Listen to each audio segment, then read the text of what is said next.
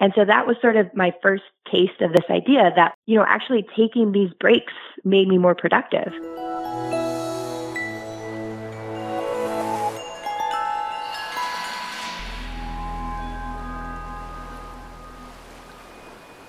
Welcome back to the Faculty Factory podcast, everybody. It's Kim Skarupski from Hopkins, and we are doing the Triple H, the habits and hacks from Hopkins. And on today's episode, we have Dr. Gabriela Cantarero. Gabriela, hello. Welcome to the podcast. Hi. Thanks so much for having me. Well, I'm so pleased that you decided to join us because I know you have something interesting to share with us. I remember you in our leadership courses and all the offerings we have in the OFD. I always see your smiling, happy face. You're one of the few people who always has your camera on. So I always appreciate that being the extrovert person that I am to see you. And so what habits and hacks did you want to share with the podcast audience today? Thank you for acknowledging that as a fellow extrovert. I know how it feels to be staring at, you know, quote unquote, a room of just blank screens is just the most awkward thing. So I'm glad. I'm happy to help anytime by turning on my camera for you. Thank you. Um, oh, hang on a second. I just forgot to introduce you. I want you to tell people who you are here at Hopkins, what you do, your expertise. Yeah. So I'm a assistant professor in the physical medicine and rehabilitation department. I've been at Hopkins as a faculty a little over three years now. And I've had sort of, I guess, quite the zigzag life in terms of where my academic interests have gone. But I would say overall, I've always sort of had an interest in motor control and motor learning. So I did my PhD in neuroscience and I began with studying some of the neurophysiological mechanisms associated with retention of motor learning. Later on, I ended up actually serving as an Army scientist. So I worked at Walter Reed Army Institute of Research and there I started doing work studying the effects of repetitive concussions on things like motor control and motor learning. And then when I came back to Hopkins now as an assistant professor, then my work started evolving more into the brain machine interface project. So there again, I'm, I'm interested in understanding the neurophysiology of motor control and motor learning, but now using sort of a, what I, I feel like is a more sci-fi approach in the sense that now I can, you know, look at actual neuronal recordings inside of humans um, and getting a, a, chance to kind of peek under the hood uh, in terms of what physiological processes happen. Whereas before, I always had to kind of look at it through a more non-invasive means. So yeah, so that brings me to today. And basically, I would say in terms of my hacks in, in life is I know myself to always be kind of like a gold star achiever. Mm-hmm. So I can remember back from elementary school, like for me, when the teacher was like, all right, if you do this thing, I will give you a gold star. For me, having that sort of like, here's a task and there's a reward, uh-huh. uh, is, is kind of like always resonated with me. My, my personality has always sort of thrived off of that, like do the work and you get some sort of reward. And so unfortunately, as I've gotten older in life and became, you know, now faculty, no one gives me gold stars anymore. You know, no matter what I do, it's few and far between. So I but you're giving you're giving me an idea for the opposite faculty development. Maybe this is we can get back, talk talk about getting oh, man. basics. I would love it. I would love it if you know at the end of the year when you get your review, there's like, all right, here's your gold stars for things that you've been doing well. I would love it. I would eat that up. That would make me so happy. That or, or um, that in an OFD like a a virtual refrigerator door so that everybody yes. could get a magnet with all their great stuff magnetized and taped to the refrigerator door. There you go. There's a great virtual refrigerator door idea. yes. So I, I would be the first one to sign up for that if that ever comes to fruition. But basically, I had to kind of learn ways that I could do that for myself. And I've, I've sort of set it up in a way that I think actually makes me feel a lot more productive throughout the day. So typically what I do is I might have my list of like certain tasks that I'm hoping to get done in that day or certain like small baby steps that I want to do. However, I always give myself like a little bit of a treat of what I get to do once I finish that task. However, what I use for a treat is maybe, maybe it's particular to me. I don't know if other people feel this way as well, but one of the things that I, I find that sort of helps relax me or helps kind of balance me from science is sort of doing very like hands-on physical tasks. Because one of the things that sometimes is fun but also frustrating with science is that you can spend a lot of time working on a problem, trying to solve a problem, and you don't necessarily have like, here's my finished product right away. You know, that can take weeks, months, or even years, right. depending on what it is that you're trying to produce. And so for me, I need more instant gratification. So doing things like building a piece of furniture, for example, I find super rewarding. Wait because it's like we've just entered I kid whole, you not. you build furniture. I this is a first on the Faculty Factory podcast of hearing what faculty members do. You build, so you are super tactile. Well, yeah. So it, it I, I, I would describe it more as like household duties. So, you know, something where it's like I put in the time and I, I have like an immediate finished product. So uh-huh. like constructing something I love. So like putting together a piece of furniture or cleaning a counter something where I'm like, all right, here I see the counter.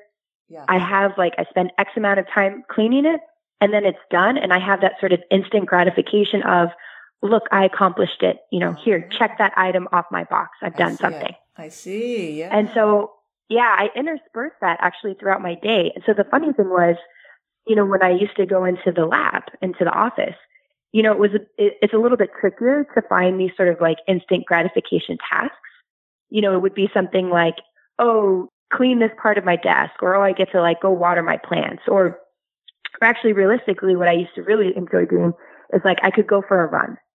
So if I completed a task, you know, my reward was I got to go to the gym, you know, do a run, lift some weights or something like that. And then I would come back to the lab or the office and then, you know, do whatever the next task was. Mm-hmm. Working from home has actually increased my ability to do that tenfold. And it's weird because I feel like it, it's actually helped improve my productivity unexpectedly. So it's sort of like I'll have little chunks throughout the day where it's like, all right, I need to sit down and I need to, you know, review this, this student's paper. Like that's the task. And then I'll say, all right, after I finish the task, you know what? I've been like, you know, doing this household project of like staining my fence. This is a true story. I've spent a lot of time staining, you know, the this outdoor space. And so I'll be like, all right, once I review this paper, I can stain one panel. Oh and so gosh. I have sort of it, it's you know, and it, and it's it's it's weird. It's like almost like therapeutic, where it requires zero thought. Like I'm just kind of doing some mundane task, and then when it's done, I can step back and be like, ah, yes, accomplishment. I finished this panel. I'm one step closer to finishing you know, staining my whole entire back fence. Wow. And then, you know, I go back and I'll have another thing that I'm working on. And then this time, you know, let's say I'm, I'm submitting an abstract for something. So once I finish working on, you know, let's say a draft. So my goal is to get a draft for this abstract. I finish the abstract draft and then my, my reward is I can go for that run. You know, I, I'm really close to a park, so I can just step outside and it doesn't have to be an insanely long run. It's just, you know, maybe a couple miles and then I come back and it's it's just like it resets me. Mm. So then when I come back to sit down, like I feel refreshed. Yeah. I feel sort of like ready to tackle the next project. And it's it's this sort of like alternating back and forth between just spending a lot of time really concentrating on, you know, sort of a work task and then having a little break where I get to leave my desk, clean the kitchen maybe, go for a run, assemble some furniture piece that's been hanging out in my garage. Or, you know, I love purging. I've gotten really into purging things that I don't need in the house. So I get to walk around and find a few more things that I want to purge and donate to Goodwill. Hmm. And then I switch back and I do my work.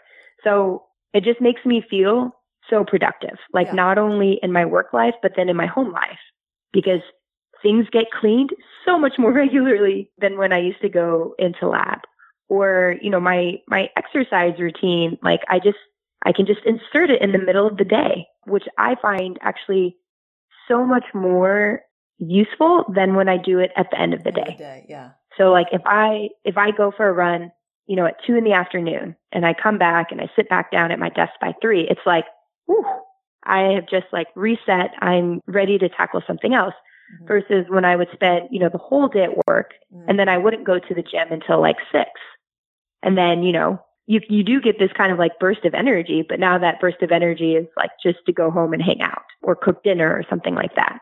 And I, I've even been like trying out all these new kind of kooky recipes where normally, you know, I come home from work and I only have a half hour, maybe an hour to cook something. And so it sort of like limits what I can do. But now I can be like, all right, I'm going to try some new crazy recipe that maybe it has to marinate for a few hours. And so it's one of my breaks. Yeah. I do my work and then I get to go downstairs, make my marinade, shove some chicken in there, throw it in the fridge. and then by the end of the evening, it's actually ready it's been surprisingly cool. I, I, I think I find this fascinating on so many levels, Gabriela. And one that pops into my mind is you're describing exactly what the um, psychologists talk about and when you do make and create new habits or to create a habit where like for example charles mm-hmm. duhigg in the power of habit he talks about this loop of there's a cue there's the behavior and then the reward and that you know, gets us in this kind of positive reinforcement loop of enjoying what we're doing. And you've described that perfectly and, and obviously identified those rewards that work for you. So I share your interest in fitness and running and working out. And that's also been my reward at the end of the day back mm-hmm. in the mm-hmm. olden days when we went into an office space. But like to me, to stain a fence deck, that would be like the most punishing thing, which because I did it and I had to do three coats over three weekends. And I thought, if I ever have to do this again in my life, I will pay thousands of dollars, maybe not thousands, but I'd pay easily a thousand dollars for someone to do this for me because I was, I hated it. But what, what I find fast, fascinating about the way you describe this is that it's so, on the surface so simple because we hear about this our whole lives of like take breaks you know get up get a drink of water um, every five minutes you know stop looking at your screen. And we are like yeah blah blah blah blah blah. We, we know that we're supposed to do these things to socialize to get up to stretch to move to, to breathe to think to whatever but we don't do them. And this pandemic i think has forced a lot of us yeah i guess forced us into thinking differently. And what you're, what you've described to me is just such a, a natural way of being for you because so many of us have forced ourselves into these prescribed workday schedules of being in the office and at this time in the morning and working all day and then leaving at the end of the day and then cramming life in around that prescribed formula of the way one works.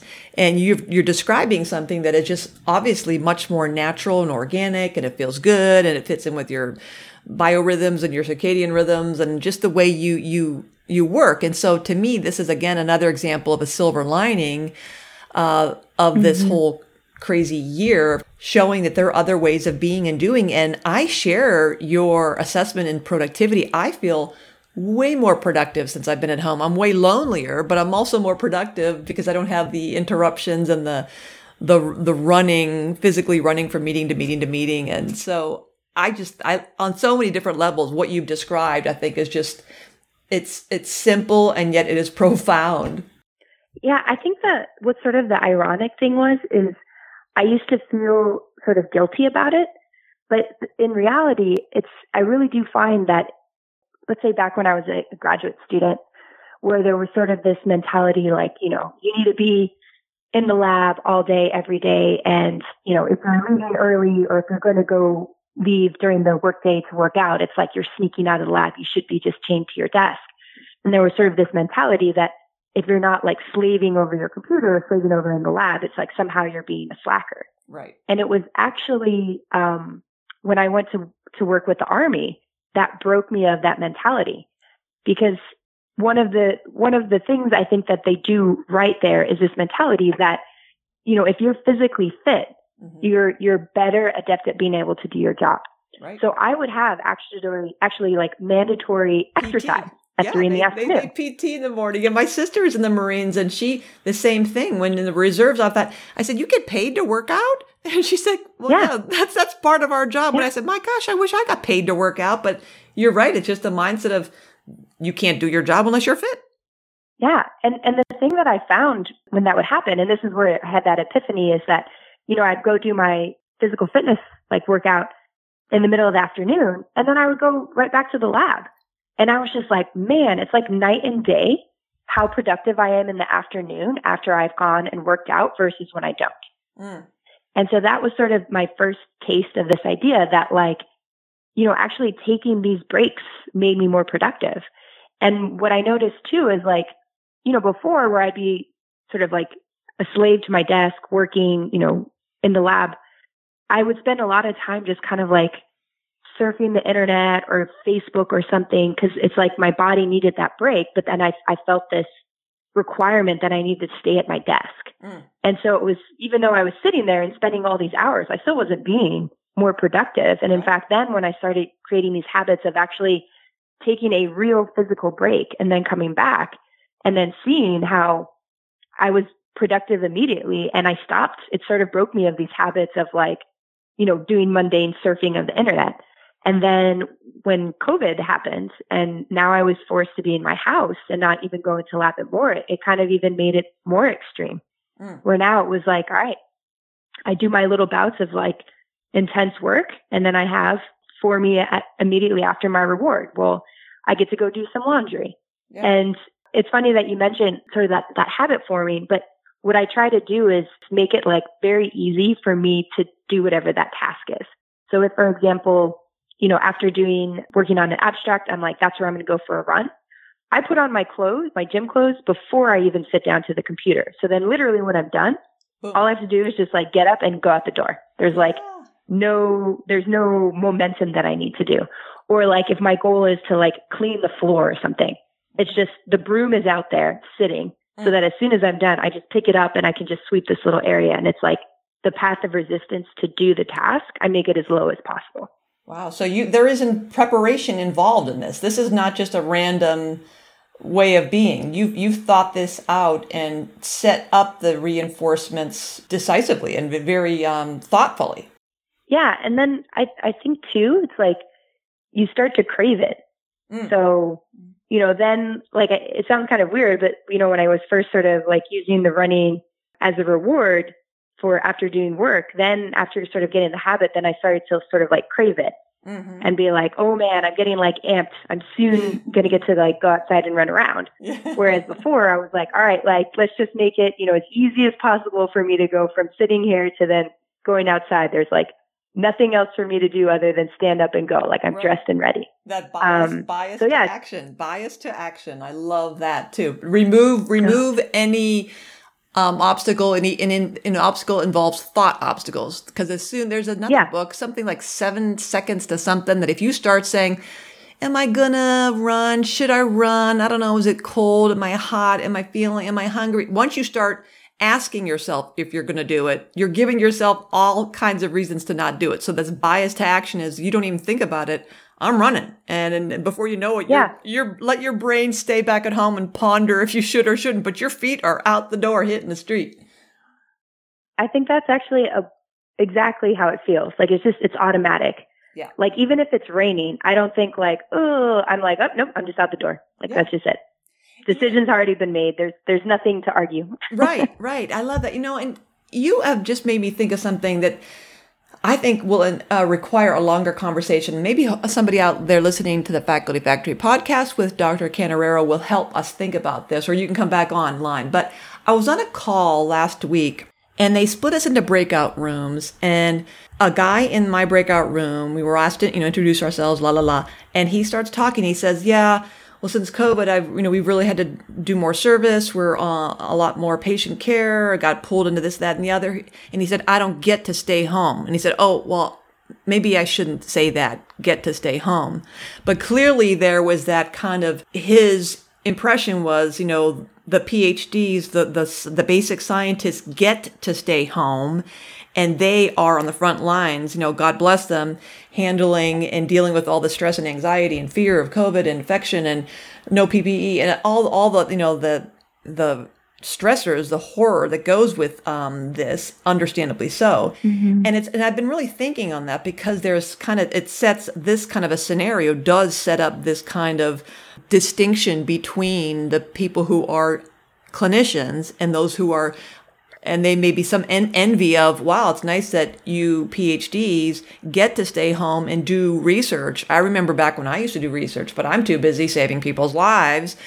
And you're making me think about when you're talking about your habits and this bias to action and how you flip the switch and re-engage yourself and reinforce your give yourself rewards that then recharges your battery and it's making me think surely our clinicians have the same preferences and rhythms and and instincts and things that fill up their batteries and recharge their their minds and their energy why do we force ourselves into doing patient care during the day it just kind of just blew my mm-hmm. mind. This is something that I'm sure people listening to this kind of like think, oh, please, they're maybe disconnecting right now. But for crying out loud, and I know there's some clinics and hospitals and private practices surely that have off hours, but why do we feel like clinicians have to jam all the procedures in at oh dark 30 in the morning and stop seeing mm-hmm. patients at 3 4 in the afternoon because certainly you know patients have the same kind of uh, rhythms that go 24 hours a day why are why can't we do surgeries that start at, at 7 o'clock at night and why can't some clinicians come and start their see patients at 1 in the afternoon and go till 9 at night and and i'm and i'm speaking admittedly from some amount of ignorance because some people are probably screaming going we do that but it seems to be most of a patient hospital experience that I've had firsthand, secondhand, thirdhand when everybody I know has lately has been in the hospital. You know, those hospitals are like, you know, quiet for the most part, other than the ED. God bless the people mm-hmm. in the ED. It's dark and quiet. People are working mostly during the day. Can we, can you envision a scenario where we've had the clinicians who have the same privileges of being able to say, I've seen, you know, eight patients. I'll need to go out for a run, come back, see eight more, you know, go lift weights, come back, see six more. I mean, can we do that? Can you imagine that kind of a scenario?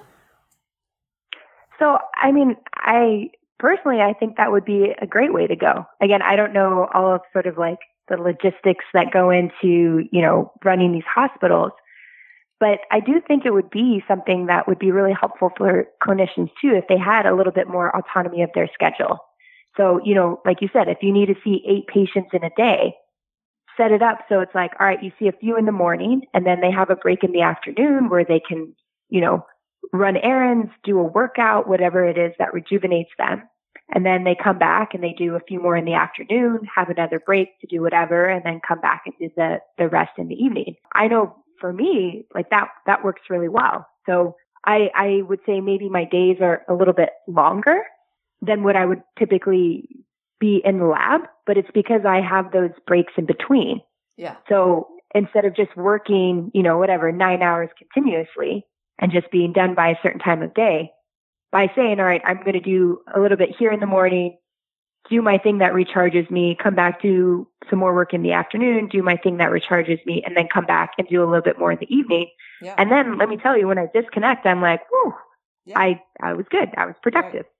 Yeah, I'm the same way. And now that it's home, it's a lot easier for me. And admittedly, again, my bias, or I need to tell people I live alone. I don't have kids or a partner. So I have my schedule is my own. So I can like work on a mm-hmm. Saturday morning and a Sunday afternoon. And it's easy for me to just work seven days a week and I feel energetic to do that and I feel inspired to do that and I don't resent doing that when I am interspersing my life during the week when I I see actually for the first time in seven and a half years working at Hopkins I'm at home where I have a window actually I have a couple windows mm-hmm. so uh, I'm not in a dark office I can actually see sunshine, which then makes me want to go outside and breathe some air. So I, I'm, I'm thinking that, of course, any clinicians and surgeons and other practitioners are furious at us right now because they're like, you don't recognize the fact that it'd be nice to be able to do a surgery at five in the afternoon, but we have staff and we have uh, all the people who clean the operating rooms, and there's a ton of yeah. uh, nursing and uh, support staff that go in with processing the patient and and transport. It's so so complex, and I get that. But mm-hmm. I, I, can't help but be one of these. I'm one of these. I'm an Aquarius, so I can't help but think of like the like what could be versus what is. That we could totally mm-hmm. why not 2020 let's just flip everything you know around i'm sure there'd be a lot of patients who would also say sure i'd love to have my doctor's appointment nine o'clock at night because then I, that way i don't have to miss work you know um, mm-hmm. so i just i think it's something to think about that um, might help to improve morale of clinicians and staff people and you know anybody who works in in healthcare and certainly patients to be a little bit creative and now that we're doing zoom things and telehealth i mean everything's upside down anyway, right? Yeah. Now's the time to dream. So exactly. Um, if there is a way to, to, you know, logistically figure something out like that, I, I do think it could help improve the quality of life yeah. um, you know, and, and, and improve a lot of this like burnout that clinicians feel just because it, it's hard to be on consistently for that many hours in a row and, and really have no say about it. Yeah, and so structured and regimented and over and just forced to march along that this other this schedule that for some reason some people at some point in time figured out that this is when we do things. Well, like why? Mm-hmm. You know, why not this? Well, look at what you have inspired. Look at this. Who knows what will happen in the future where somebody heard a podcast with some crazy person suggesting that Talking surgeries don't have to start. Staining a deck for fun. and staining a deck for fun. Well, on that note, Dr. Gabriela Cantarero, thank you so much for sharing your your personal experiences and your personal hints for helping us think about ways to recharge ourselves and to be more productive and to enjoy our lives. And um, I just really appreciate you taking the time. This has been really inspiring to me, and I, I love these conversations. And um, I hope you out there listening to the podcast have also enjoyed listening to Dr. Cantarero. Till next time, everybody, take care. Thanks, Gabriela. Yeah, thanks for having me. Thanks for tuning in to Faculty Factory Podcast. The mission of the Faculty Factory is to build and support a community of leaders in faculty development who share tools, resources, wisdom, and encouragement in service to our faculty members, schools, and institutions. We encourage you to go to facultyfactory.org to find out more, get in touch with me, ask me any questions. Maybe you want to be interviewed on the podcast. Thanks for tuning in to Faculty Factory Podcast. We'll see you next time. The Faculty Factory podcast and website is sponsored by the Johns Hopkins University School of Medicine Office of Faculty. For more information, visit facultyfactory.org.